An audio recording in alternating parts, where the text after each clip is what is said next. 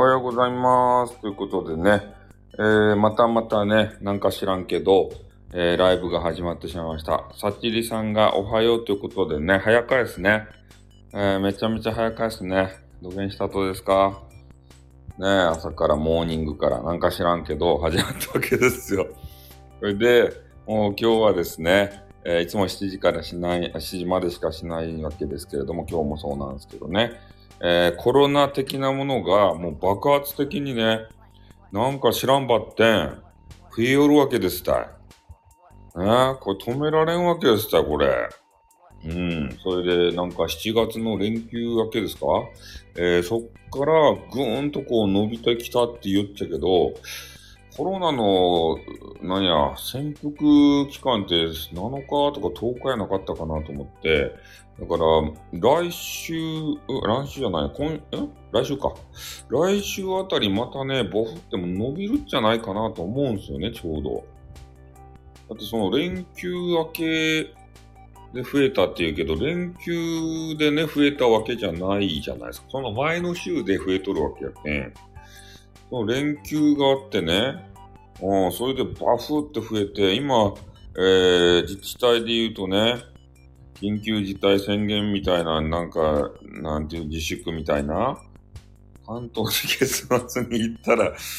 大変じゃないですかね。うん、ちょっと関東圏ね、やばいっすよね。それで、今自治体もね、沖縄やったかな？えー、また制限をかけ出したんですよ。まあ、例の、えー飲み会するなら4人以下で、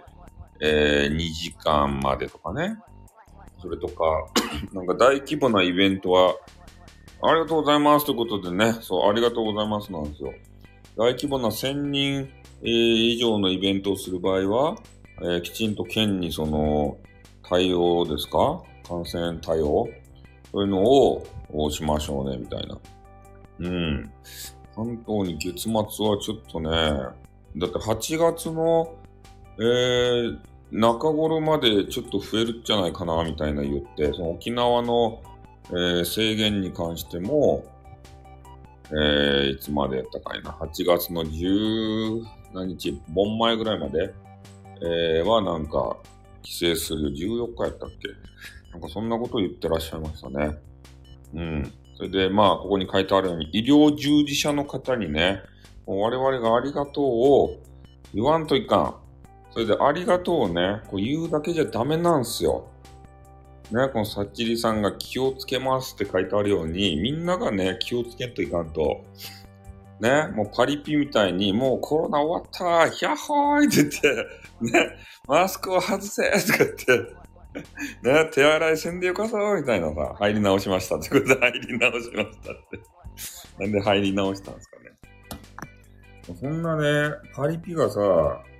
パリピ高名な人たちがね、結構おるんじゃないかなと思って、あ、ラムさんおはようございますということでね。うん。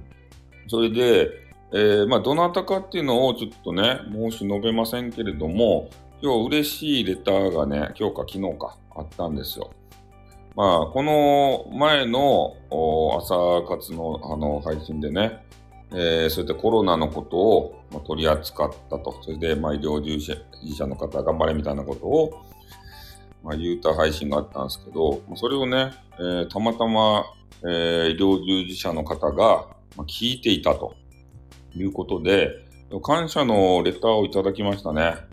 そう、嬉しかったですね。うん。なんか、もうスタイフの中でも、こうやってね、コロナのことを、えー取り上げてくれる方はね、もうスタイフさんしかおらんと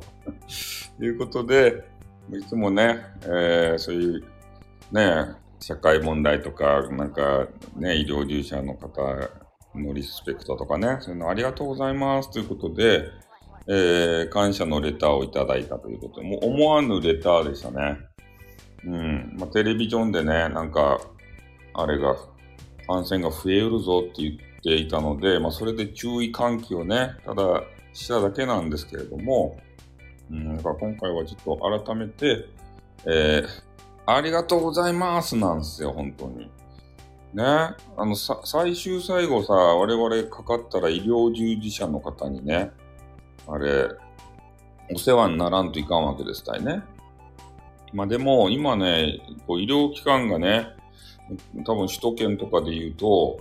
関東圏とかで言うとね、大混乱という話を聞いておりますね。まあ3万人とか以上になっておりますから、やっぱその、か、まあかかって、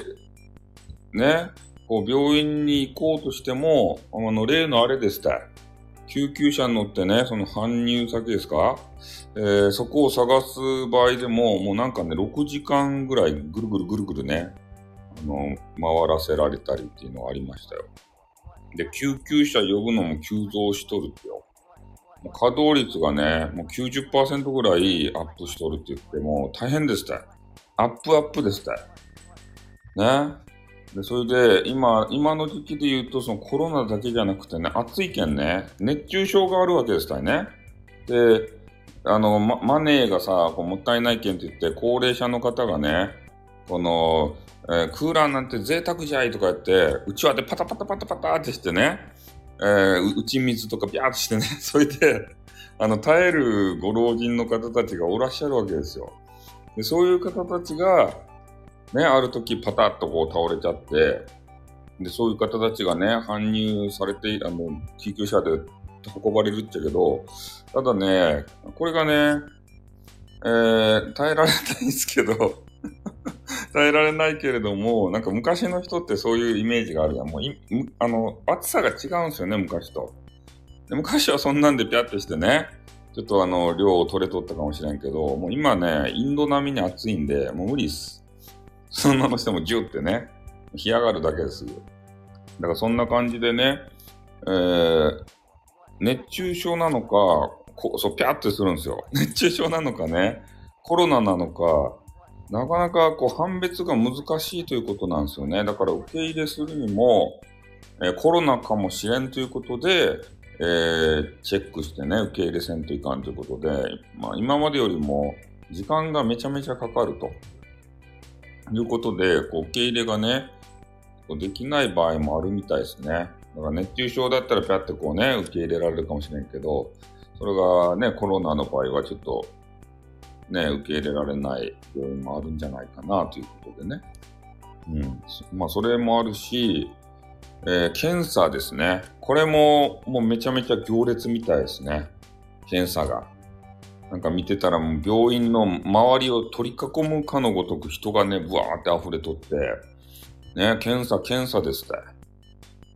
ね、それで検査を、まあ、受ける人がね、多くなったのもあって、それで、陽性者がね、見つかってるという話もあるわけでありまして、だから、本当市中にね、もう溢れておるんじゃない、3万人どころじゃないんじゃないかなっていう的なことは思うんですけどね。うん。だからまあ月末ね、まあ、ほうほうとフクロウが立ててきたわけですけれども、えー、ちょうどね、えっ、ー、と、子供さんたちがもう、えー、昨日今日で夏休み、もう確実に今週、まあ、今日のところもあるかもしれんけど、夏休み的なものに入るわけですよ。で、それでまたね、ぶわーっとね、観光地とか、もうちょっと緩んだんじゃないですか。気が緩んだんで、ね、なんたらフェスとかね、夏に変なフェスするじゃないですか。ね、あの人を寄せ集めて、変な歌手が来てね、わーって歌ってから、えー、みんなが、おりおりおりおーとか言って、あの歌うやつ。ね、やりやりやりえ、みたいな。ね、そんなんで楽しむじゃないですか。で、そういうものにね、また参加してさ、で、あああいうとこはね、えー、もうマスクつけてからね、そうやって、なんていうと、あの、コンサートとか、ちょっと危険、バブルガムがきたってこと。ね。そうなんですよ。だからそういうのに参加した時にね、やっぱマスクきついやん。ね、マスクつけながら、おりおりおりおって言いたくないやん。ね、やっぱだからマスクバーって外して、多分みんなね、飛沫飛び、飛ばせま、飛ばしまくりで、ああいうとこは楽しむんじゃないかなと思うんで、ね、そういうのもあるし。で、今日で言うとね、あ、今日じゃない、明日か。明日はね、あれやん、土曜の牛の日ですか？うなぎば食べる日ですよ。で、牛塩さんもね、多分ね、えー、コンビニのセブンイレブンに行ってちょっと迷うはずなんですよ。明日セブンに行ったらね、あら、うなぎが売ってるじゃないのって言ってから、あ、今日土曜の牛の日なのねって、奮発してうなぎ買っちゃおうかしらとか言って、セブンイレブンの変なね、2000円のうなぎをちょっと迷うんですよ。ね。迷っちゃって、もう、もう今日は奮発して食べようかしらみたいな。うなぎを売るために作ったりでしょということで。そなんか半魚人みたいな絵文字やめなさいってことでね。うん。そうなんですよ。平賀源内がですね、本当はなんか夏のうなぎってそんなね、うまくないっていう噂やったんですけど、ね、なんか、ね、そういううなぎ屋さんが、ちょっと夏うなぎ売れんけん、どげんかしてくれんかねって平賀源内に言ったわけですよ。あの、エレキテルおじさんにね。そしたら、うなぎのそのね、食べる日は作りましょうぜって言ってから、それで広めていったわけですね。だからなんか知らんけど、もう土曜の牛の日というのをなんか作ってね、その時はうなぎばこう食べんといかん。うなうなぎにとっては大迷惑なね、日でしたね。大量虐殺のね、えー、日になるということで 変なこと言っちゃうわけですけれども。うん、だから、まあ多分ね、うすしおさんも、えー、明日はですね、セブンイレブンに行ってうなぎを買うんじゃないかなと。ね、ちょっと奮発しちゃったよ、みたいな。そういうことをライブで話されるんじゃないかな。ライブのネタにね、するためにね、ちょっとうなぎ買ってきたのよって言ってから、ね、ちょっとあの、うなぎに合わせて日本酒も買ってきましたって言って、ちょっとほろ酔い加減でライブするんじゃないでしょうね。10時のライブが。ね、うなぎ食べて美味しかったってみんなうなぎ食べたとか言うんじゃないでしょうね。食べれませんということでね 食べないということなんですかね。うん。まあ、そんな感じでちょっとうなぎの話に脱線したんですけど、とにかくね、医療従事者の方がもう大変ということで、政府はね、何をするかって言ったらね、えー、頑張ってる医療機関に対してマネーば出しますせというわけですよ。マネーじゃないんですよね。こうしてほしいことは。人が足らんわけですって。人がね、増やせってこう言うわけですけれども、政府にとってはですね、もう病院自体を減らしたいわけですから、人なんて増やすはずないんですよ。ちょろっとね、頑張ったとこにちょろちょろっとマネーバチャリンチャリンってやってね、えー、頑張ったねっていう、それで終わりですた本当はね、医療機関の方はマネーじゃなくてね、人が欲しいんですよ、人材が。うん。そこがね、病院をね、減らす方向なんですよ。だから常日頃病院いらんでしょっていうことなんですね。だって、病気してなかったら病院いらんわけですから。で、こういう不足の事態になった時に、病院がなくてね、あたふたするんですよ。うん。それがね、あの、医療費こう削減、医療費って無駄と思ってるんですね。あの政府の人たちは。で、そういうものよりも、あの、軍事費を強化したいんですよ、今の。あの、岸田のメガネにとっては。だから、あの、5年かけてね、軍事費をえ、今の5兆円から10兆円にすると。え、そうなると、どっか削らんといかんと。で、国民どっか削るかっつったら、もう医療、あの、そういう医療とかね、教育とかね、そこを削らんといかんわけですよ。削るか、消費税上げるかね、えー、そういうことになるわけでありまして、えー、7時になりましたんで、えー、ね、続きは 続きはですね、メンバーセッの中の楽屋トークで語りたいと思います。はい。今日はちょっとね、いい話するんで、もしかして楽屋トークも、えー、ね、無料でちょっと、ね、え、開放して、また医療機関の方たちからですね、えー、レターをこうね、いただけるかもしれませんね。嫌、嫌な、嫌らしい感じになってますね、最後に。はい。では、えー、下心がありますね。下心があるだけで、ね。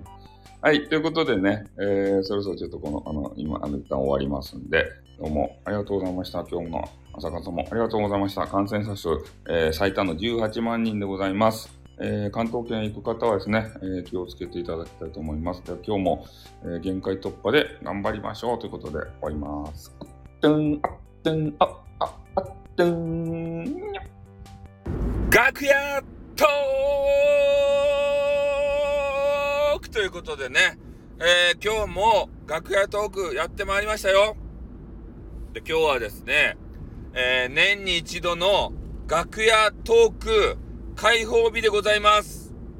ね。えー、いつもであれば、このだ楽屋トークね、えー、皆さん聞けないわけですよ。ね、こっから楽屋トークですよとか言って、まあ楽屋トークですよって言う前に、えー、いつもの朝活はね、え、5分ぐらい無料期間を設けて、あとはメンバーシップにね、え、ぶち込まれているわけですけれども、まあ今日はね、まあ医療機関の方が、まあ、コロナでも大変と、頑張ってるということを、えー、朝活の中で話させていただいて、えー、さらにそれを深掘りという形でね、お話をさせていただくと。で、えー、大体私の朝活が、まあ、いつも10分なり15分なり、えー、問題提起をさせていただいて、えー、その後にね、えー、深掘りということで、この楽屋トークをしてるんですよ。だからぜひね、えー、皆さんも私のメンバーシップにね、えー、入っていただいて、えー、そこの深掘りのね、楽屋トークまで、え聞いていただければと思うんですね。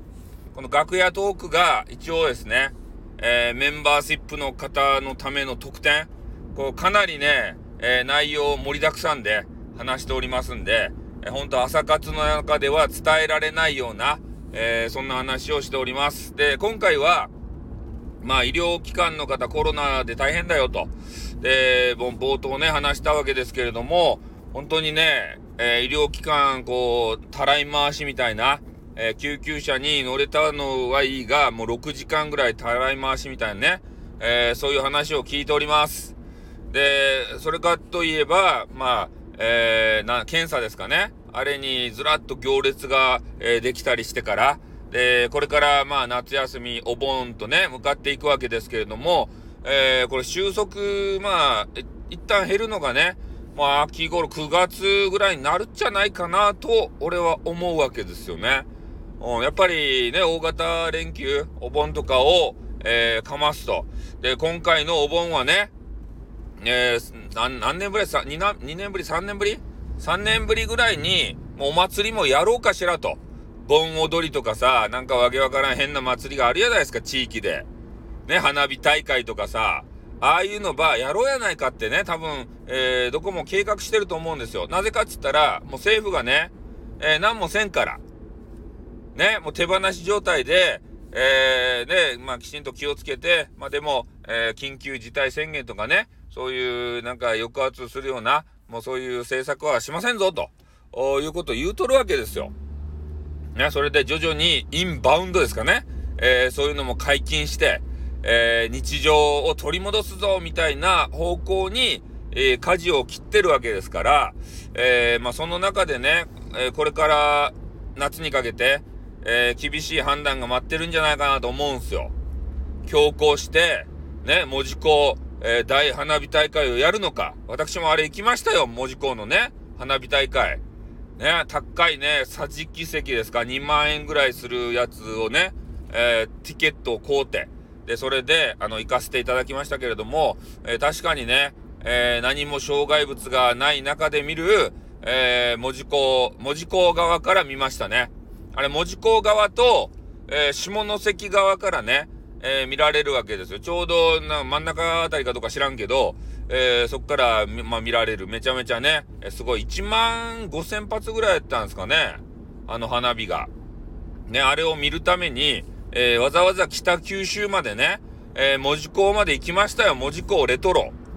ね、あの焼きカレーが美味しい門司港レトロに行かせていただいてみました。だからそういうイベントがですね、えー、順次、こう、増えていくのかなと思ってますけど、えー、ただ今の時点でもうね、過去最高の、えー、コロナのなんか、えー、陽性率ですか？えー、そういうのになってる土地が多いということになってございますね。で、ね、これが連休明けの数字みたいなんですよ、7月の。で、連休明けの数字ということは、連休の数字はね、多分まだ出てないはずなんですよね。あれってコロナって7日、10日、なんか潜伏があって、そっから、えー、症状が出るような形になるのかな？ちょっとようわからんけど、俺もなってないけん。うん。だからそういうのもあって、えー、7月のね、末からまたお盆明けですか？えー、にかけて、どんどんどんどん増えていってね、もう時をとかで言うとさ、もう10万人とかね、1日の感染者数が10万人になりましたよとか言って、えー、NHK のね、えー、インタビュアーの人とかが、えー、あれ、街頭に出てね、こう、は、あの、話しかけるんですよ、人に。えー、10万人ですか？やばくない？っていう声を取りたいんですよ。ね、冷静に、あ、10万人ね、あの、普通なんじゃないですか？だって政府が何も専門って、こういう、こういう人たちはカットされます。ね、そういうなんかわけのわからんこういう人はカットされて、もうめちゃめちゃ驚く、えー、大体大概の人は驚くと思うんですけど、そういうリアクションの人を寄せ集めて編集してね、えー、我々をね、恐怖に煽ります。それがテレビジョンですね。うん。で、まずそういうのもありつつ、えー、やっぱこの医療体制をね、え、どうするかという問題なんですけど、えー、このもう日本のこう、ジャパンのね、政策自体がもうほんとダメなんですよ。ダメダメなんですよ。ね、もう、えー、普段必要ないものはもう削っちゃってね、もう無駄と判断されて削られてるわけですよ。だからもうね、全国にこういっぱいあった保健所とかもですね、えー、バッタバッタと切っていって、で、それがもうね、あの、前世紀から比べるとも半分以下とかなっとんじゃないですか？保健所とかね。で、今、そういう保健所の人が大忙しやないですかこのコロナ対応でね。で、それで病院の医療機関の人とかで言うと、まあ、コロナのその対応もせんといかんちゃけど、え実際にね、えー、コロナになった方のケア、えー、それに、えー、そういう検査、ね、コロナになっとるかどうかという検査、で、それ以外に、またね、別の、おね、用事が、用事がっていうか、えー、お仕事が生まれてるんで、それは電話対応ですね。もう山、山盛り電話がかかってくると。医療機関。もう電話がパンクですって。ね、まず、まずはもう電話でね、もうね、こう、まあ、市民っていうか、コロナにかかった人たちっていうのは、えー、不安なもんで、どっかに何、あの、症状とかね、こう伝えて聞いて安心したいわけですよ。で、そこのね、医療機関に行けるかどうかっていうのも、あの、聞きたいわけでありまして、えー、そういう電話がめちゃめちゃなってね、その対応に追われて、もう疲弊しとると。次から次へと電話って言ってましたね。うん。だからこういうのでも今疲れてらっしゃるんですよ。医療機関の従事者の方。うん。それで4回目のね、えー、ワクチン接種も、えー、どうしようかという話もあって、えー、このワクチンのね、話なんですけど、え我々ね、えワクチン受ける側からしたら、えそれ4回目ね、あの、ウェルカムじゃないかって、まあ、中にはね、え反ワクチン連合みたいな人たちがいて、あんなもの売ってはいけないんだという人もいますけれども、ちょっと効果は定かではないが、えー、まあ、政府がね、言うには、えー、あれを打つことで、まあ、重症化はしないんじゃないかな、みたいなことを、まあ、言われてますんで、まあ、高齢者の方をね、え、含めて、えそういうのを接種をするっていうのが多いんですけど、やっぱりね、え大規模接種センターみたいなとこだけじゃなくて、今、え地域の病院でもですね、えそういうワクチンが打てるようになってると。だからこのワクチン作業がですね、また余計なね、お仕事なんですよ。うん。まあ、時間ね、取られますし、えー、ね、高齢者の方もね、えー、結構朝早くからね、押し寄せてきたりして、もう大変なことにね、えー、なるわけでありまして、だから通常の、えー、コロナ患者が増えての対応プラスの、えー、そういうワクチンの4回目、もうこれが入っ、電話対応も入ってきて、もう、もう大変ですたい。ね。で、ちょ、ちょっと前まではさ、なんか旅行割みたいな、GoTo トラブルみたいな、あトラベルね、えー、ああいうやつを復活させようとしてたじゃないですか。あれが復活したとして、えー、医療従事者の方はね、旅行とか行けないんですよ。県外に行ったらダメ、ダメっていう話を聞きましたね。うん。だから、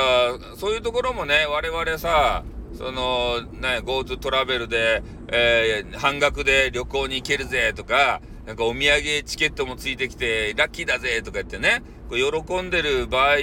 じゃないわけですよ。そういうところにも、あの、目、目を向けていかない。た、あの、確かにその医療機関の方、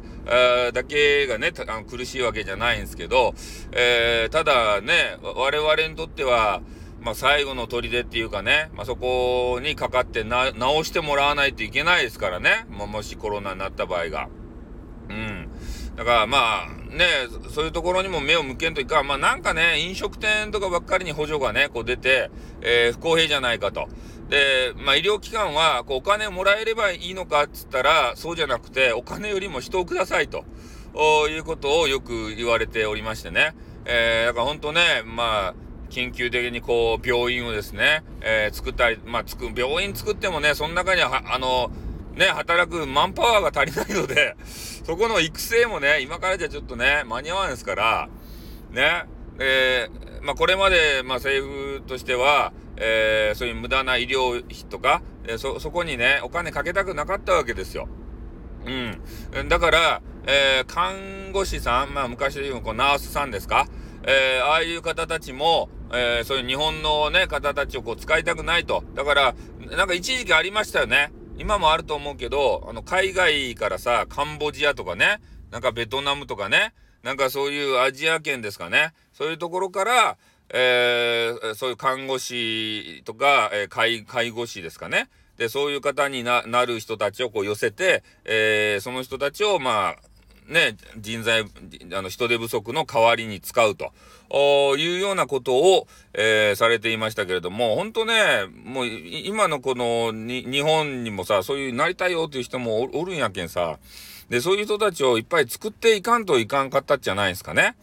うん、やっぱ海外の方で言うと、なかなかこう、意思疎通がね、えー、難しい部分とか、えー、日本の、なんていうかな、文化みたいなことがね、まだわからん人もおるので、やっぱり、えー、日本のことは日本でせんといかんと。えー、それで、まあ、医療費、こう、削減、削減場でね、えー、ばっかり言うわけですけれども、まあ、ほんと、諸外国で、まあ、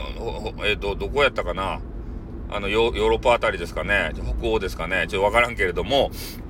そこら辺で言うと、もう医療費がほんとね、えー、ただとかさ、そういうのある中で、まあ、こっちはどうしているかというと、医療費をね、えー、いっぱいかかるようにして、もう受診抑制ですたい。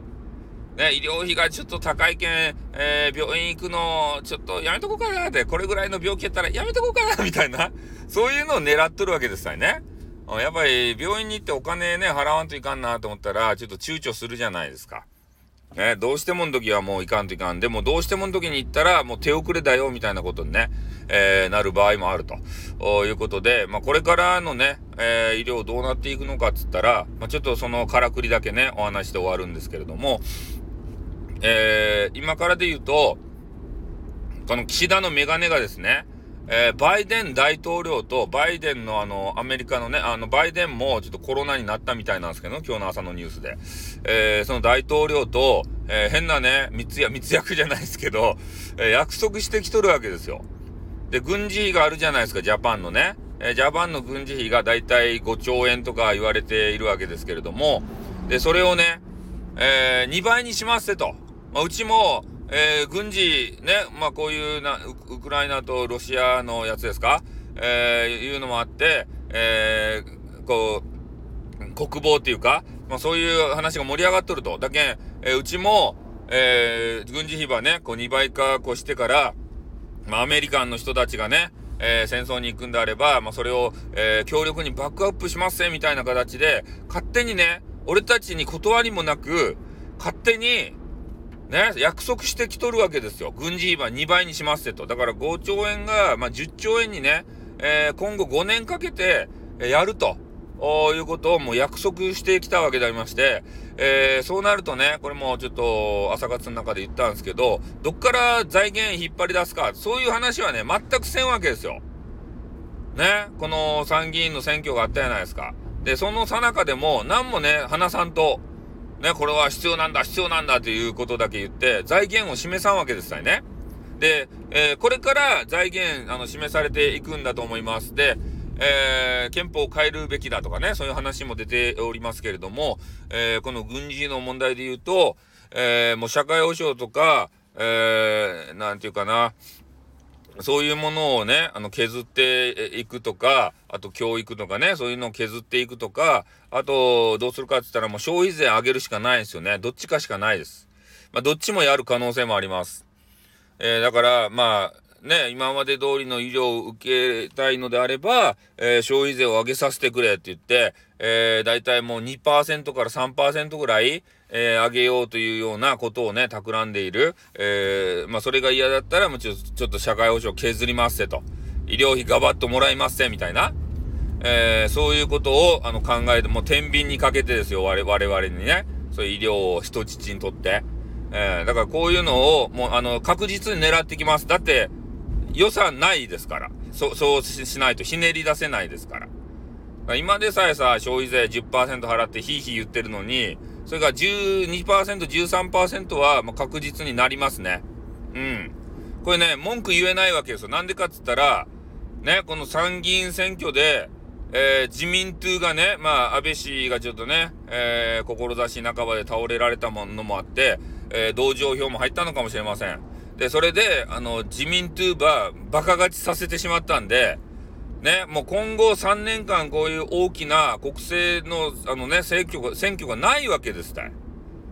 ね、だからお給を据えられないんですよ。そういう人たちに。うん、これは、まあ我々がね、えー、まあ選挙行って自民党とかね、えー、そういう与党以外にも入れた方もいると思うんですけど、まあ大多数の方がね、えー、投票も過半数の人ぐらい行ってないんじゃないかな。うん、そういう人たちはもう白紙委任でね、そういうのを認めたということになりますんで、えー、医療費がね、えー、高くなろうが、消費税が高くなろうが、これ文句言ったらいかんわけですからね。自分たちで選んだっちゃけん。うん。で、そういうことになっております。で、えー、衆議院がね、え、これ解散されない限り、もうゴールデンタイムですたい。ゴールデンの3年間と言われておりますね。うん。で、3年後にはまたね、参議院のあの、半分の人たちの選挙があるんですけど、えー、そうなるまではもうやりたい放題でございますので、ね、消費税上げたり、ね、社会保障削ったり、もうこれやりたい放題なんで、覚悟してくださいね、皆さん。悪い世の中になるのは。ね、みんなが選んだっちゃけんね。うん。まあでも、そんな中でもね、医療機関の方は、今も、今日も、ね、病院の中で頑張ってらっしゃいます。だから、ね、えー、多分明日はうなぎ食べると思うんすけど、